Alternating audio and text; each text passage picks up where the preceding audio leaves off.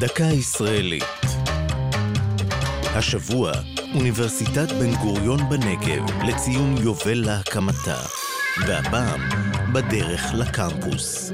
ב-15 באוגוסט 1955 פורסמה בעיתון ההסתדרות דבר ידיעה על אודות פתיחת בית היאס בבאר שבע, שישמש מעון למומחים, לאנשי מדע ולטכנאים השוהים בנגב באורח זמני ועוסקים בפיתוחו. לימים היה בניין זה לחממה שממנה צמחה אוניברסיטת בן גוריון בנגב.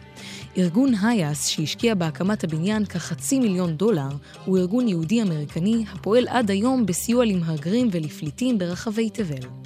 בשנת 62 העלה ראש העירייה הראשון של באר שבע, דוד טוביהו, את הרעיון לייסד אוניברסיטה בנגב.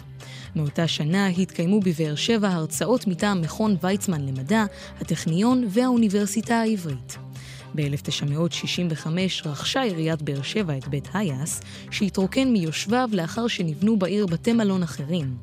כך הוסב הבניין על מנת שישמש את המכון להשכלה גבוהה בנגב. זה היה הגרעין שסביבו הוקמה אוניברסיטת הנגב ב-1969. בשנת 74, לאחר מות ראש הממשלה הראשון, דוד בן גוריון, החליט חבר הנאמנים של האוניברסיטה לשנות את שמה לאוניברסיטת בן גוריון בנגב. זו הייתה דקה ישראלית על אוניברסיטת בן גוריון ובדרך לקמפוס. כתבה עמליה נוימן, ייעוץ הדוקטור אילנה צ'יפמן, עורך ליאור פרידמן.